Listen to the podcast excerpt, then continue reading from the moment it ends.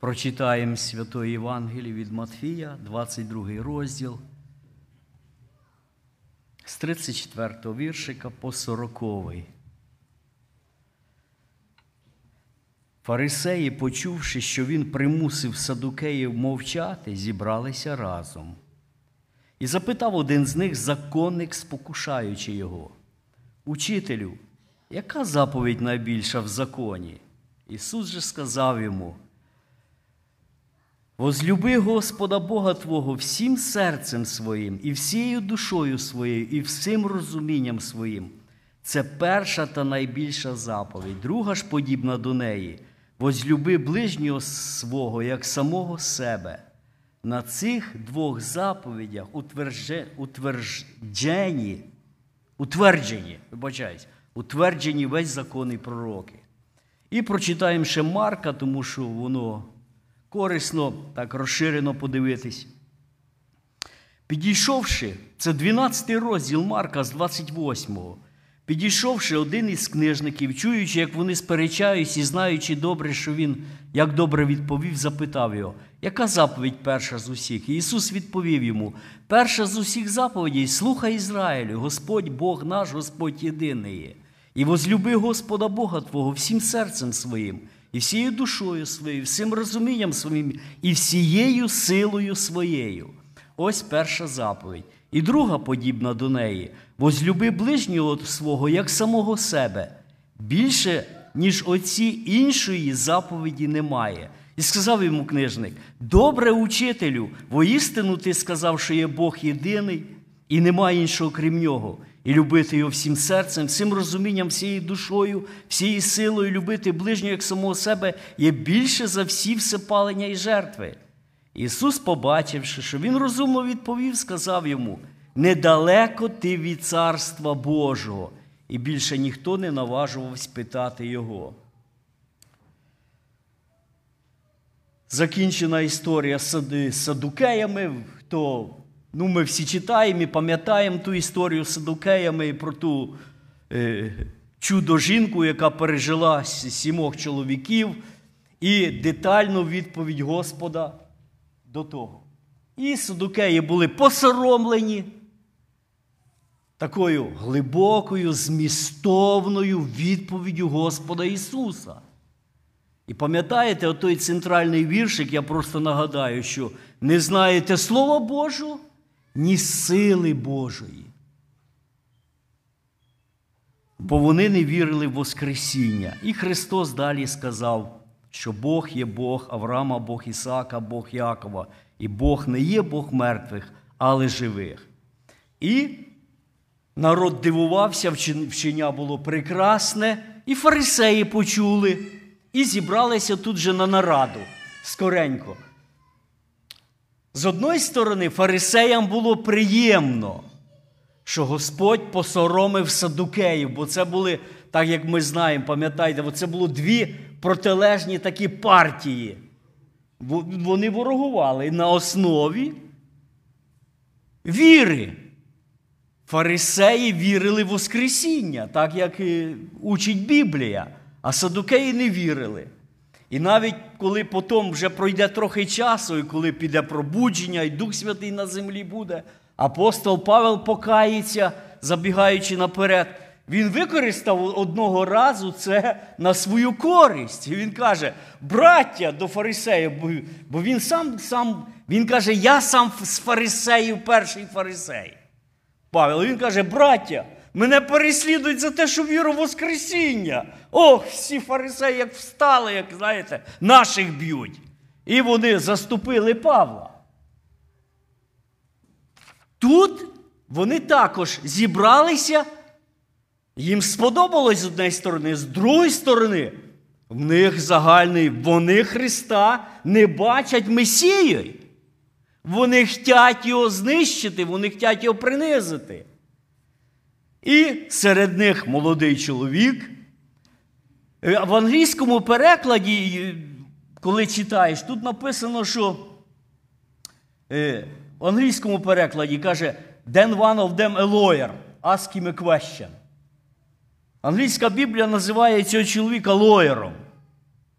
По-українськи це адвокат. В нашій Біблії ми читаємо як законник. А в, е, в Марка, я що, що хочу звернути увагу, в англійському перекладі написано в Марка, що це був скрайбер. Знаєте, що таке, да? А, а в нашому перекладі в українському написано книжник. Щоб просто, може, хто не не, не знає, книжник, чи це по-англійськи скрайбер, це той, що писав переклади. Це дуже авторитетні люди в Ізраїлі. Вони були посвячені на це, і до сих пор це не змінилось. Ви ж знаєте, якщо тут синагога хоче новий мати світок, це тільки є одна особливо посвячена е, єврейська людина, яка тільки має право то звершувати. І заказують для неї. І тільки вона, ота людина, той книжник, він пише там декілька років, цифра за цифрою, там, знаєте, все должно бути ідеально. І це я сам дивився, як в Нью-Йорку синагога, оцей свиток новий отримала, який тільки переписав той посвячений чоловік, його ще й тяжко знайти. І величезні гроші коштують, тому що це декілька років. І для них це величезне свято, тому що вони отримали нові ці, оцей сувой, тори, і тепер вони вже в них далі він є. Вони його там, знаєте, хранять під замочком. І і ніхто, ніхто не має права його просто так витягнути і читати. Тільки спеціальні люди, знов таки посвячені, виносять його торжественно і читають.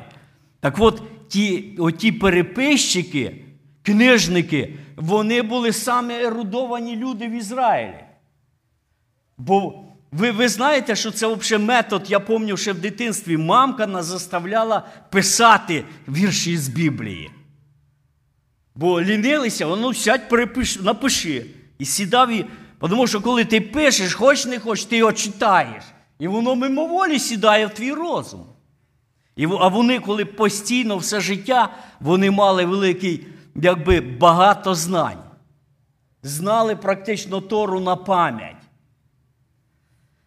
І Марк описує цього, цього е, книжника, цього переписчика, як знаєте, таку е, людину, яка шукає істину. Матфій він так не пише, просто він, вони якби від себе його іди, мол, може він сам. Но ясно, от я бачу в тому тексті, як він питає, як він відповідає, він симпатизує Господу. Особливо Марк то підкреслює. І Господь його також полюбив. Він каже: добре ти говориш. І пам'ятаєте, як Христос до нього закінчив? Ти недалекий. Один крок вступи. Ти недалекий від Царства Божого. Хто зна, ми не знаємо всіх долі. Може, він потім і став християнином, коли прийшло пробудження, коли Дух Святий вилився, багато фарисеїв покаялося, в тому числі апостол Павел. Но цей юнак, що тут питає, то не був апостол Павел. То просто якийсь був юнак. І він запитав йому це питання. В нашому тут пише перекладі, спокушаючи його. В англійському перекладі написано тест хім. Воно трішки трішки різниця, розумієте? Тест це е, іспитання, це це випробовування. випробовування. В школах тести. А спокуси це якби викликати щось на негатив якийсь, знайти щось таке. Так що я не знаю, як точно, але будемо так написано спокушаючи. І задають задають оце питання, над яким в Ізраїлі між всіма цими партіями безкінечні були спори. В Ізраїлі було багато шкіл різних вчителів. І вони безпривно спорили, е, за яка ж сама головна заповідь закону? Закону Моїсеєвого. Пам'ятаєте, скільки заповідей було в законі Моїсеєвому, браті і сестри? От, от це п'ятикнижжя Моїсея, і вони тут дуже вирахували, скільки їх було? Так, 613. Бо я сьогодні то точно перевірив. Дякую, друзі. Пишуть толкователі Біблії, що і в єврейському, якщо взяти оцей десятислов'я Моїсея, 10 заповідей закону і порахувати літери всі, теж виходить по єврейських 613 літерів. От що для них так важно, вони говорили, що 613 видав Мойсей заповідей, тому що на кожен закон від Господа, оцих десяти, є толкування Мойсея, яке розтягнулося на 613.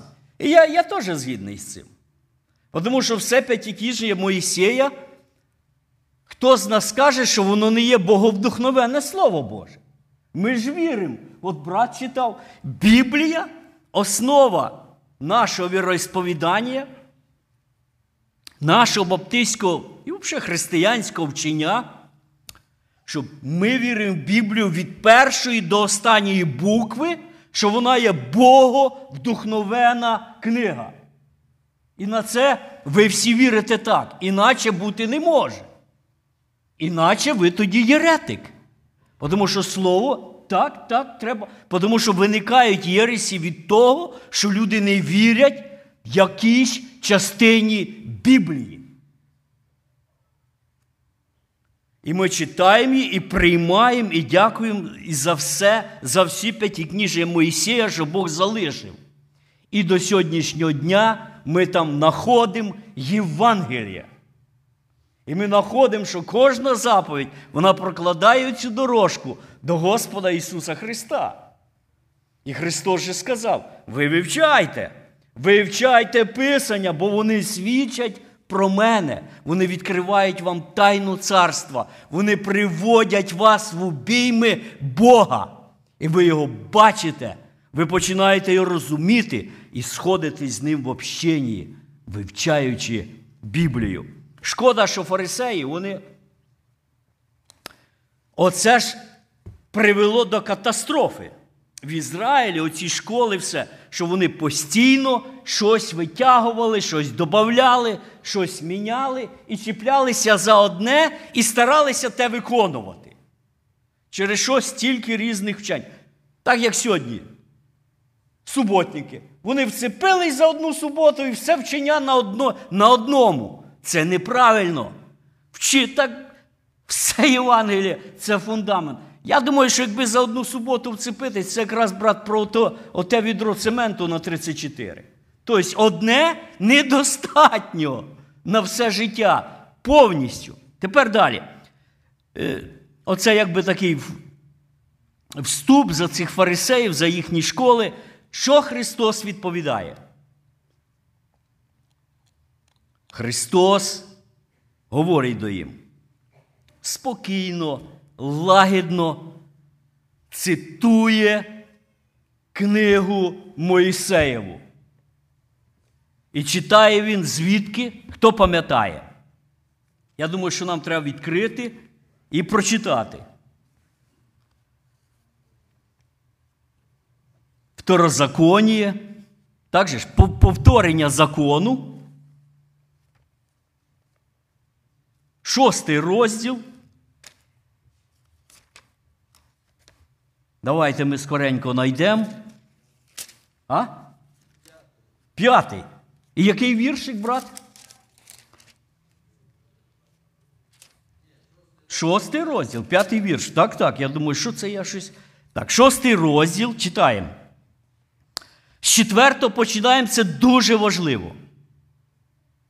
Всі євреї свою молитву кожну починають з цих слів. Вони вивчили це на пам'ять, так же ж, ви ж не раз то чули. І кожен раз і труби трублять, і все це повторюється. Слухай Ізраїль. Господь Бог наш, Господь один єдиний є. І люби Господа Бога Твого всім серцем Твоїм і всією душою твоєю, і всією силою твоєю. І Христос їм говорить ці слова, які ми прочитали. І е, євреї дуже добре знали, тому що вони називали оці слова шема по-єврейськи. Це ця молитва, яку кожен дорослий єврей, коли Христос був на землі, він кожного дня повторював два-три рази в день оці слова. І ці слова вони писали на своїх, як пам'ятаєте, каже, ви, ми будемо потім 23 читати, ви розширяєте воскрилі. Вони записували ці слова. Помни, що Бог твій один. Вони написали, писали їх. Потім е, на одвірках. Вони також оці слова на одвірках мусили писати. І мені то подобалось, тому що Моїсей їм сказав то робити. Пам'ятаєте? І каже, повторяй, коли йдеш дорогою, і коли лягаєш спати, і повторяй їх дітям твоїм. І вони, коли сідали їсти, батько ставав і торжественно казав до, до своєї сім'ї: Слухай Ізраїль, наш Бог, Бог один є. І полюби Господа Бога Твого всім серцем Твоїм, і всею душою Твоєю, і всею силою Твоєю. І Христос їм говорить оцю шему, яку вони знають.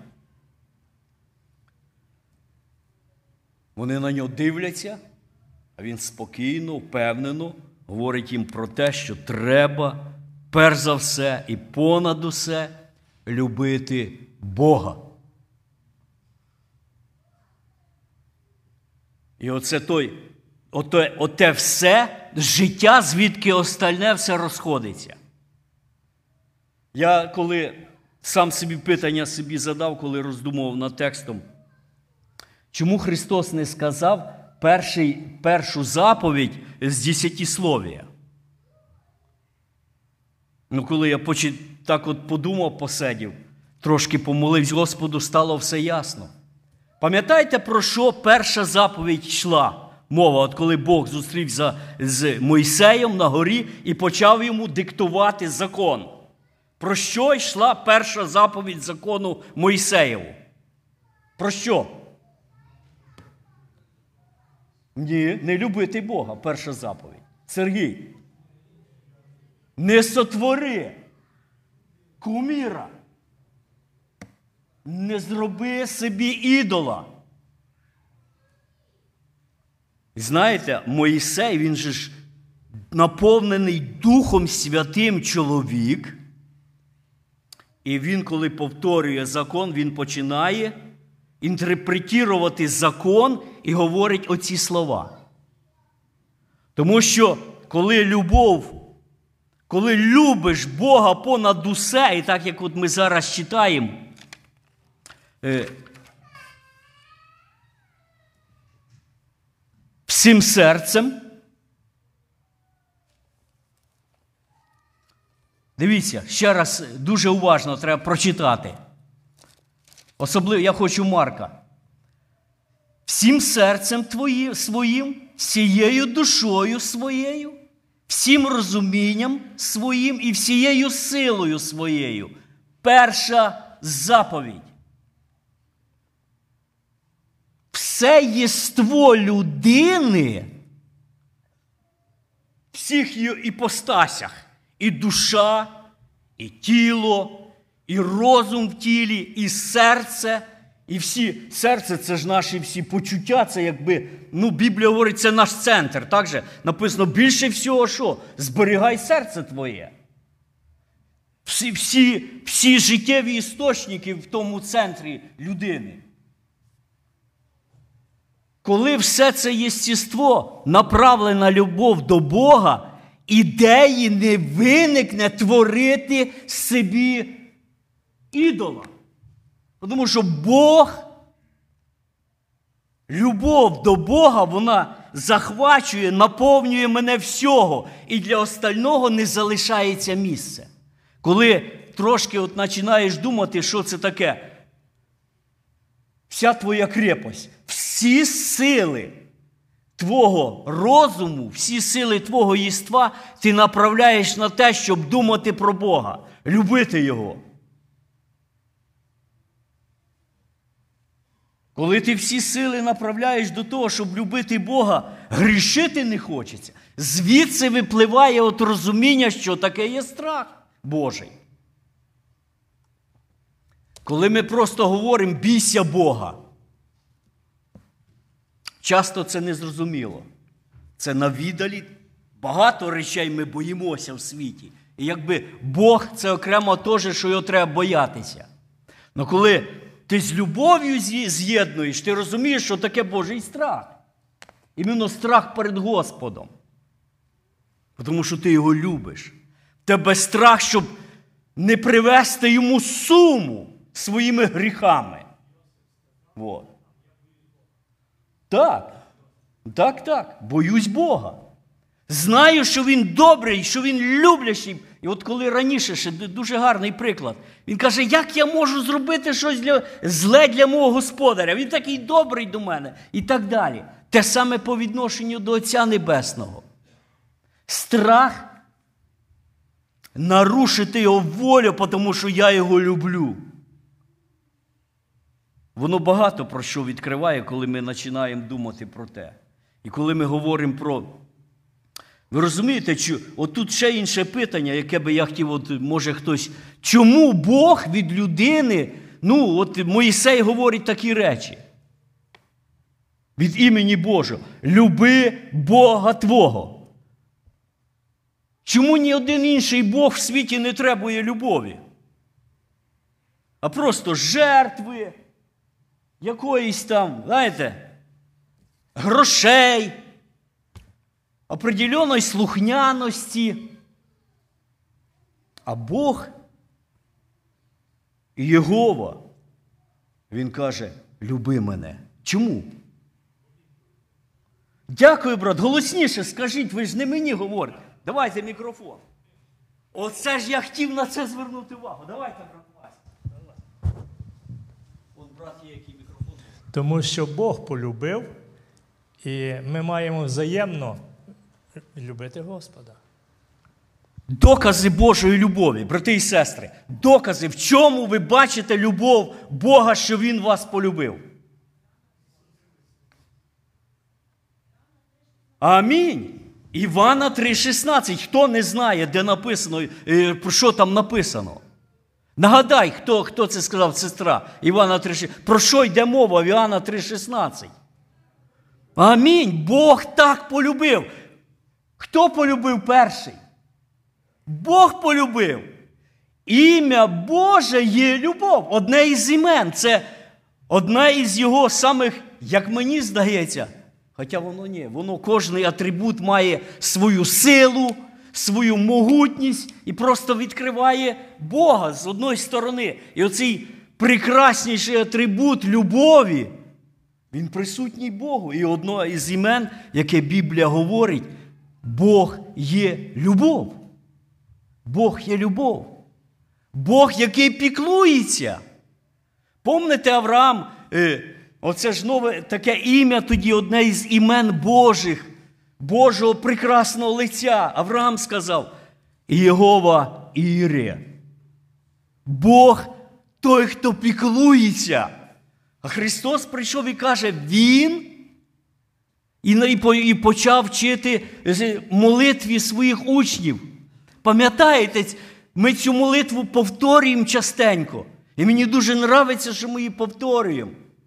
Отче наш. Ім'я Бога Христос приніс і каже, Він ваш Отець. Головна характеристика доброго Отця на землі це є люблячий Отець. Блажена та сім'я, блаженні там діти, де є люблячий батько в тій сім'ї. І його вже не буде на землі, а діти будуть помнити, який в нас був люблячий тато. Він постійно про нас піклувався. Він всі наші покривав недоліки своєю любов'ю. Навіть і карав, то не боляче було, тому що Він то з любов'ю робив. Христос, відкриваючи свого Батька Небесного, Бога Всемутнього, Він каже: Він є любов, Він є батько для вас. І Він вас любить. І я думаю, Я прийшов, куди ми не глянемо, кругом нас. Скрізь є докази Його любові. Кожен вдихнули раз це доказ Божої любові.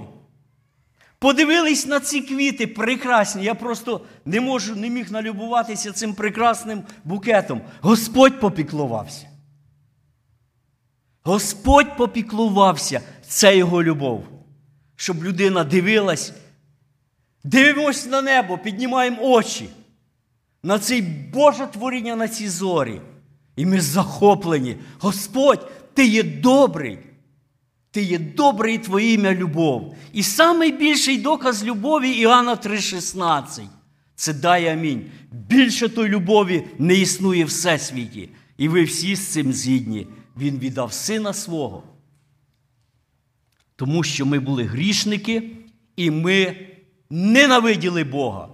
І ми ходили по своїх, Він зглянувся на нас. Оце його любов. І от тому і Христос і каже ці слова, каже, полюбіть Господа, полюби Бога всім серцем твоїм, всім розумом твоїм, всіма силами твоїми. Дивіться, як цікаво, ох, час так скоро йде. Всі ми часто говоримо і чуємо, і ми знаємо, скільки людей вірять в Бога.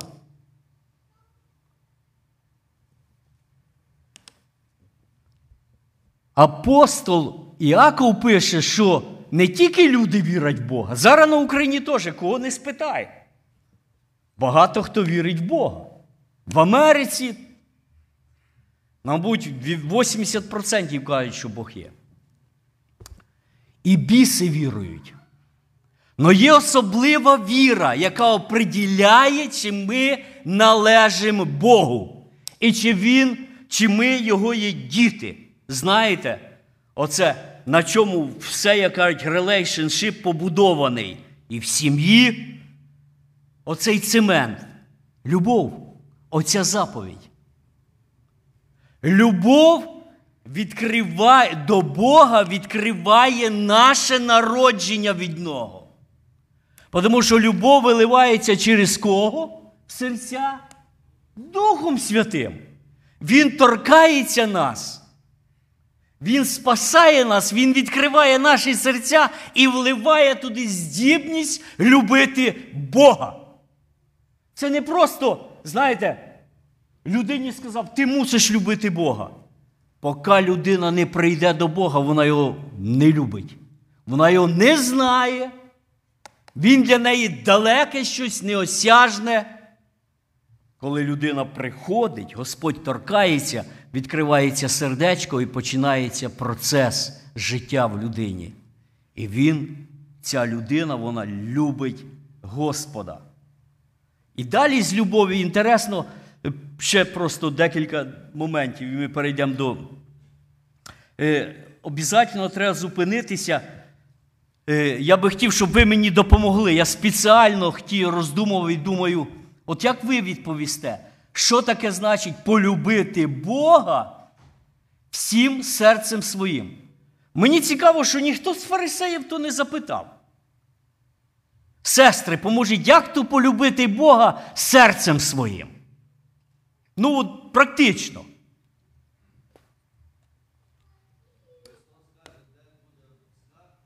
Мікрофон візьми, брат. Дуже дякую. Да, Христос каже, де буде серце, скарб ваш, там буде і серце ваше. От якщо він для нас скарб, то наше серце буде до нього. А якщо не буде, просто. Вон брат Сергій хоче. Передай ззаді. Дякую, брат. Чудово, дуже чудово. Бо це є любов до Бога, коли виконуємо його заповіді. Амінь. Дальше. Дальше. Дякую, брат. Я помню, еще детям своим рассказывал, что такое сердце, когда они маленькие были. Давай, Де- брат. девочкам своим, э, то я говорил, сердце это, ж, ну как понять детям, да? Да. Сердце это то, что ты любишь, то, о чем ты думаешь, то, что ты хочешь, то, что тебе интересно. Это твое сердце. Сосредоточення твоїх бажань. Я так Да. віддак? Сосредоточення твоїх бажань. Дякую. Хто ще? Брат Олег, ти нічого не скажеш про серце? Ні? Хорошо, ми ще. Я отак підвожу, дуже дякую, браття. Тепер я вже тут теж краще розумію. Оце таке, та скринька всередині нас, куди, де всі наші бажання живуть, всі мрії, що ми бажаємо. І от брат каже, де, де сокровище? Що в серці ми виділяємо як наш скарб? І Петро каже, а він для вас дорогоцінність. А правильно буде сказати коштовність? Тоже правильно, да? Тобто, в серці, отій скринці, ми скарб Христа, який відкрив нам Бога, ми на Христа дивимося, Він, він є Бог. Свята Троїця, ми не відділяємо Бог Отець, Бог Син, Бог Дух Святий. Свята Троїця. І вона є цінність така, що за цю цінність людина готова віддати все, навіть життя. Історія то показала. Люди, в них апостол Павло каже, ви маєтки, вас маєтки забирали, а ви то віддавали з радістю. Я думаю, чи на Україні це би пройшло, щоб з радістю. Як, але якщо в євреїв пройшло, а це найскупіша, мабуть, нація на землі, то я думаю, що і ми би віддали би з радістю. Я пам'ятаю, коли штрафували безкінечно віруючих за те, за те, я не чув, щоб хоч раз в зібранні в нас хтось роптав. Я ні разу не чув. І ви, мабуть, не чули. Приймали то з радістю і молились, і дякували, що за ім'я Його страдали. Чому? А тому, що в серці скарб. Любов до Бога. Вона компенсує все, оці всі зовнішні. Тому що людина вирішила серце своє. І інтересно, що написано далі душею, всією душею своєю. А от що тут от апостол Христос має в виду, Моїсей, коли писав, що то значить душею своєю? Друзі, як от? Вася, не підскажеш, що таке душа? Давай.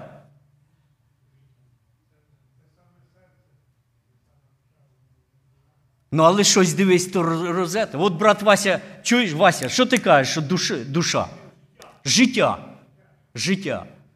Воно воно підходить багато разів. Вася, щось ще хоче?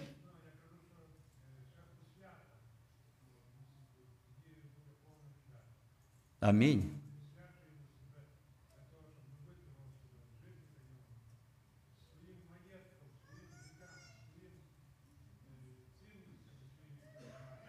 Амінь. Амінь.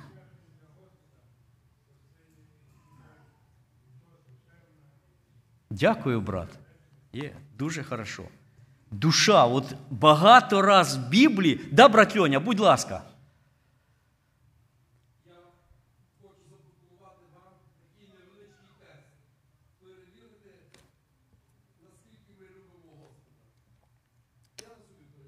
Да.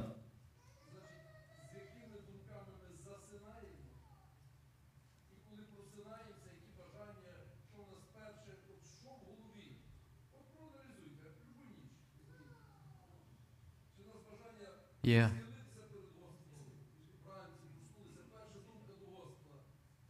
Та Льоню чути. Є. Є. Л- Льоню то чути добре. Я. Амінь. Амінь. Дуже добрі роздуми. Хто, хто ще хоче доповнити? Є. Є. Вот Давай, мы, с- брат мы Сергей. с сестрой сидим, размышляем. Ага, С скажи. душ- да, с душой, то есть а, все чувства наши должны быть переполнены Богом. От якраз я хотів це Да, сказати. вот Давай, брат. по человеку, когда Да. видно, что душа радуется, да? Да. Значит, у него Да. чувств- на чувствах видно это. Є, є. Часто говорять, що любов до Бога це тільки розум. От що Христос і зосереджує увагу? Все. От все, що в нас є. Душа це наше життя, це наші всі почуття. Радість, сльози, переживання. воно все прохвачує любов. І ми часто бачимо в зібраннях і самі це відчуваємо, коли Божий Дух торкається нас, коли говорить про Ісуса, про Його страждання, ми плачемо. Чому? Душа плаче, скорбить. І Христос на землі ходив. Він теж і всіма почуттями своїми любив Бога, любив людей. Я вже підвожу такий ітог. І дуже два місця писання, вони дуже, так знаєте, ярко відтіняють характеристику людей. Хто, хто до чого? Єфесянам 6 розділ 24. Єфесянам 6, 24. Нова Біблія ще не відкривається зразу там, де треба. Так, Єфесянам. 6.24. Читаємо такі слова. Дивіться, дуже сильний віршик, і треба його просто відмітити.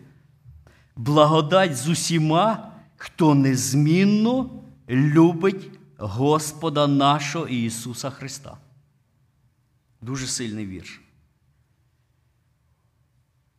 Оце там, де благодать перебуває. З тими, хто незмінно люблять Господа Ісуса Христа. І тепер наоборот, 1 Коринфянам, останній розділ, це 16 розділ, перший до Коринтян, написано так, 22 віршик. Коли хто не любить Господа Ісуса Христа, пам'ятаєте, який страшний приговор? Нехай буде анафема. Оце дві речі на, на вісах. Віриш в Господа, значить, в серці є любов до Христа. Значить, ти народжений від Духа Святого, ти християнин, ти в небо йдеш. Якщо ти просто віриш і замінив любов до Бога поклонінням собі і виконуєш обряд, но ти не любиш Бога, не любиш Його Слова, не підкоряєшся Його заповідям, Слово Боже каже, нехай тому буде анафема. І тепер воно дуже багато роздумів, але ми далі підемо коротенько. І Христос далі повторює вже другу заповідь, яку Він сам сказав, та, що вже в Моїсея внизу ж не була другою пунктом. Христос її підводить, і Він каже, Матфія, е, ми тут читаємо, Він каже, і ближнього. Інтересно, він так е, підводить то, багато роздумів нам дає. Е, Читаємо. І друга подібна до неї. Практично виходить з неї. Возлюби ближнього свого як самого себе. Більше, ніж у цієї оці, іншої заповіді немає. Тож питання, чому так? Закон то довгий, і там багато різних таких пунктів. А Христос каже: а оце, оця заповідь, вона найголовніша. Після того, як Божа заповідь, оце головна, друга заповідь ближнього Твого полюби. Важливо, Христос замітив.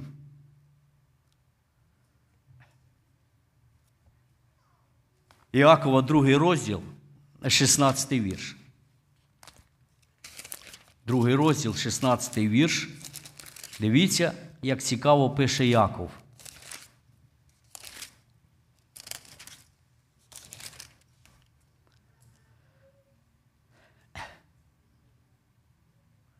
А хтось із вас каже їм: ідіть з миром, грійтесь та їжте, не дасть їм необхідно для тіла, яка від цього користь. Любов до ближнього.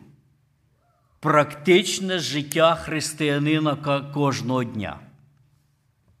Чому я цей текст прочитав? Тому що я дуже, ну, скільки пам'ятаю, багато разів, коли вінчав, цей кожен раз, і хто не вінчає, читає до Єфесянам п'ятий розділ. І апостол Павел там повторює такі слова. Бо ніхто з вас не має ненависті до свого тіла. До свого да, власного тіла. І далі, що він там каже? Гріє його, годує, так конкретно піклується. І своєчасно і на диван лягає, ну все повністю як не має бути.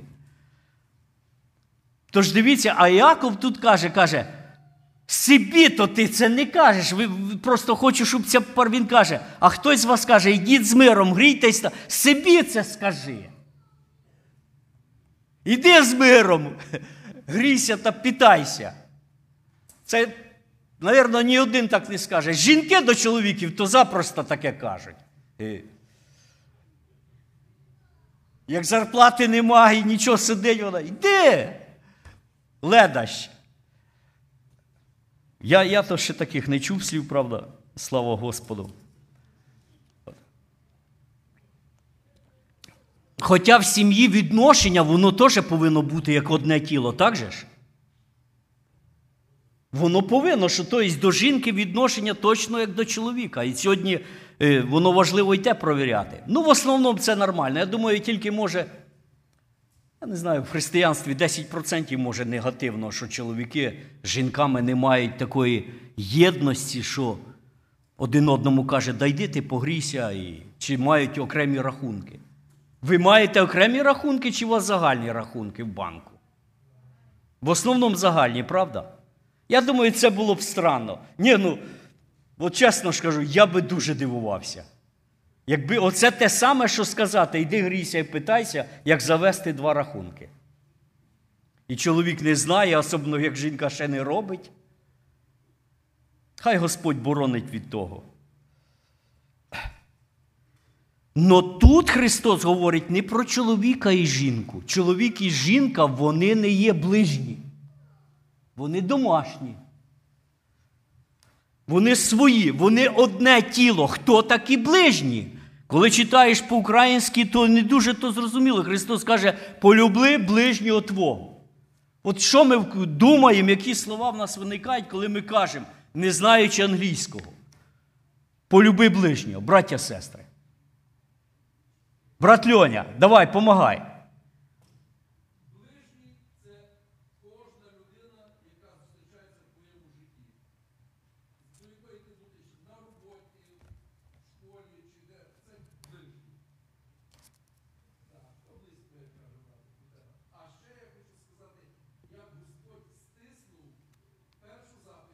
Да.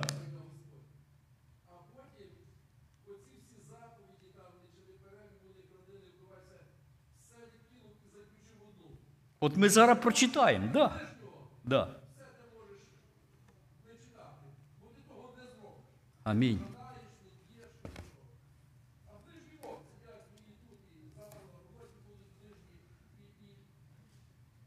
Дякую, брат Льоня. Ну, в англійському ми перекладі, пам'ятаєте, як по-англійськи ближній? Нейбор. Нейбор.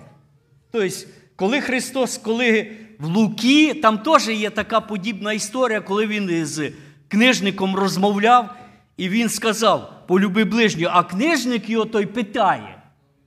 А хто ж мій ближній? І він, мабуть, думав, що він почує, що це самий благочестивий єврей. Знаєте, ціле описання, хто твій ближній. Кошерний, чистий, остальні. Бо в них воно так було. Вони ж не, не, навіть самарянами вони. А Христос почав йому розповідати. Якщо ви не знаєте, хто такий ближній, то сьогодні нема часу, ну дома знайти 10 глава Луки. От.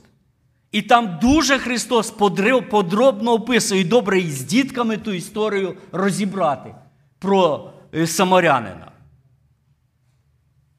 Вороги є теж така категорія. Вороги. Люди не є всі ближні. От сьогодні росіяни, вони в мої ближні не входять. Вони вороги. Але Христос що про ворогів сказав? Він Христос знов таки каже, а ви все рівно не маєте права ненавидіти ворога. І отут проблема. В розумі. І в Господа треба милості. Но любов до ворогів Хрис... просто часу нема. Вона інша, чим до ближніх. Знаєте, як любити? Пам'ятайте, давайте просто ето. От як любити ворога?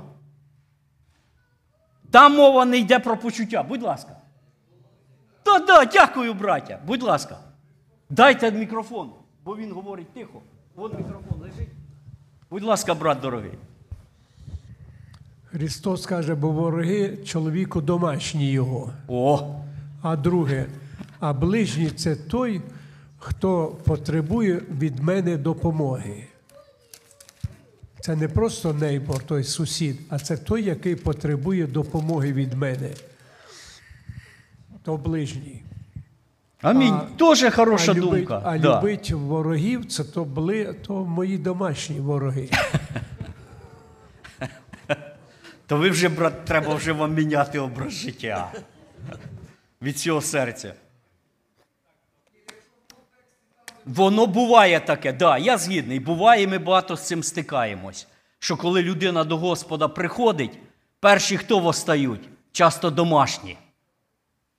І виганяють на вулицю, про це можна тисячі свідчень почути. Особливо в мусульманському краях, там плоть до того, що і батько так знущається. О, недавно Олег Шикевич ми молилися за дівчинку в Одеській області, яка прийшла до Господа. Як востали? Батьки її забрали в психбольницю. І вивезли, сховали так, щоб ніхто ето, щоб вона не прийшла до Господа. Воно в цих правильно теж. Да. Тобто, е, дякую за всі ці чудові доповнення. Тепер, да, будь ласка, звісно. Дайте Сергію мікрофон. Д- Візьми, брат Сергій. Как относиться к врагам? Вопрос, по-моему, задан, Скажи, да? брат. Да, тяжело относиться к врагам, хорошо, да? Поэтому Писание говорит, молитесь за обижающих вас и благотворите ненавидящим вас, да? Да. А, ну, я скажу, моя жена меня в этом учит иногда. Она говорит, когда с кем-то конфликт, она говорит, я просто молюсь, чтобы Бог благословил этого человека. И тогда сердце успокаивается, и, и в твою, и от тебя идет благословение на этого человека. Аминь. Вот так как вы говорите, что а, тяжело, мы понимаем, что нужно любить, но тяжело это применить. Поэтому Писание не говорит, иди обними его, да? Да. А говорит, молись за него. Молись. Ну і ще брат е, говорив, що голодний. Це якщо він прийшов до тебе, да, нагодуй його. Дай йому, зігрій його твоєю любов'ю. І ти, роблячи це, ти посипаєш йому гарячі углі на голову його.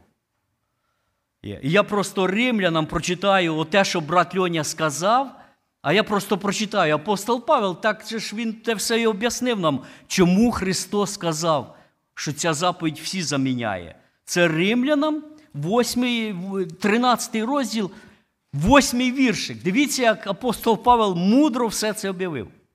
Нікому нічого не залишайтесь винними, крім взаємної любові. Тому що той, хто любить іншого, ну, взагалі, потрясающе, да, виконав закон. Закон з великої букви. Тобто закон. Оце в дійсності, що так і тяжко його. Є. І... Да. Да, оце я зараз читаю далі. Бо заповідь не перелюбствуй, не вбивай, не кради, не лжесвідчи, не зажадай. Яка-небудь інша заповідь саме цьому слові полягає. Возлюби ближнього свого як самого себе. Любов не чинить ближньому зла. Отож, любов це виконання закону. Ну, могутність вірш читаєш, знаєте, мурашки по тілу. Любов виконання закону. І Христос, от часу вже нема, вже треба кінчати. Христос, коли з учнями проводив бесіду, я просто скоренько нагадаю, це, якщо я не помиляюсь, це в Івана десь 14 розділ. Чи 13, я дома знайду. Він каже: заповідь нову даю вам. Любіть один одного. Бо як світ побачить, що ви любите один одного, то сам схоче стати учнями. Люди, які побачать любов між вами. І це, звісно, ще інше питання. Чому нову заповідь? Я думаю, оновлену кров'ю Христовому на основанні нового заповіта і силою Духа Святого. Ця заповідь стає нова для нас, бо ми язичники і не прийшли від Ізраїлю, і не знали закону. І те, що Христос сказав, Він влив серця наші, воно совершенно нове вчення. Особливо, як взяти, які порядки в язичників були. Будь ласка, брате, ви хотіли додати? Скажіть. Дайте мікрофон братові. Бо написано весь закон в одному слові: люби ближнього свого як самого себе. Да. Так. Так, оце ж я прочитав. Возлюби ближнього як самого себе. Любов не чинить ближньому зла. Отож, любов це виконання закону. Слава Господу за тихий вечір, за благодать Його, за слово. І хай наша молитва буде до Господа. Господи, збільши нашу любов один до одного, до ближніх і до ворогів. Помолимось Господу. Амінь.